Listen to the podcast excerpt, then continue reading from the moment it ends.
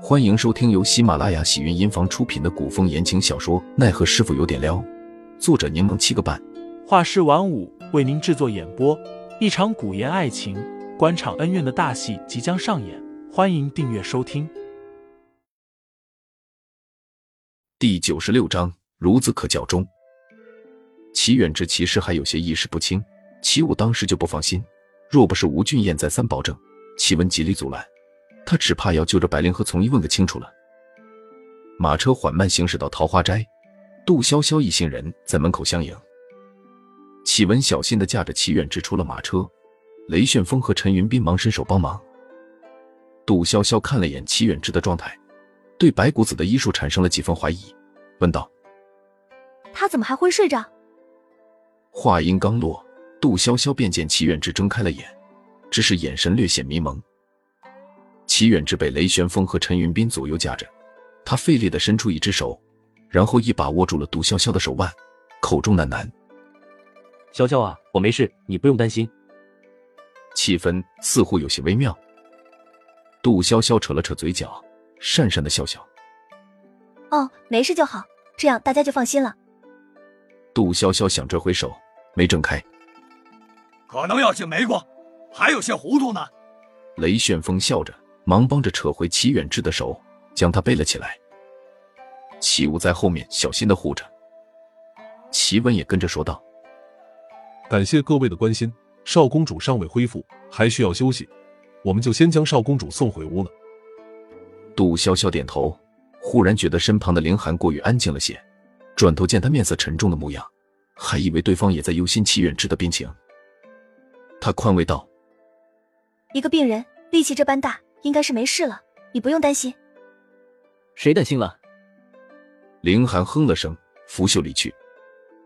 杜潇潇无语的凝望着凌寒的背影，咬着银牙，叉着腰。哼，哼什么哼？夜间，齐远之被灌了两碗药，才悠悠转醒。齐武见齐远之缓过来了，面色不似以往那般苍白，也神思清明，这才放下心来。齐远之睡了太久。夜间反而难以入眠，他询问齐文些许问题，之后打发二人下去休息。一日，齐远之的观雪院就挤满了人。大家一是出于对齐远之病情的关心，二是好奇白骨子的推针用药与其他医者有何不同。齐远之很无奈，笑着说自己大都是迷迷糊糊的，意识不甚清楚。而他每次施针治疗时，齐文是不允许在侧的，所以无法知其奥妙。众人意兴阑珊，不过齐远之身体情况好转，大家还是很替对方高兴的。齐远之虽然回来了，可身体还需调养，不仅每日都得吃药，白灵姑娘也会相隔一日过来施一次针。齐文感叹道：“不过白骨子确实名不虚传，以往只要入冬，少公主的咳疾便会愈发严重，甚至喉咙肿痛，吃不下饭。这才不过三四日。”少公主竟嫌少咳嗽，胃口也变好了了。陈云斌道：“不愧是被称为一仙的白骨子，想必明年开春，咱们便可以一起踏春赏花、打马球了。”雷旋风也跟着打趣道：“你呀，就喜欢打马球。”众人笑了起来。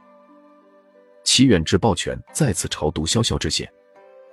此次还多亏杜姑娘做说客，才让先生开了特例为齐某诊治。说到此处，杜潇潇倒有些疑虑。他问：“我倒是感觉有些意外，你不觉得他们答应的太干脆了吗？”或许只是为了避免暴露踪迹吧。齐远之不以为意的笑了笑。他们独来独往，与世隔绝，似乎很不喜欢别人打扰。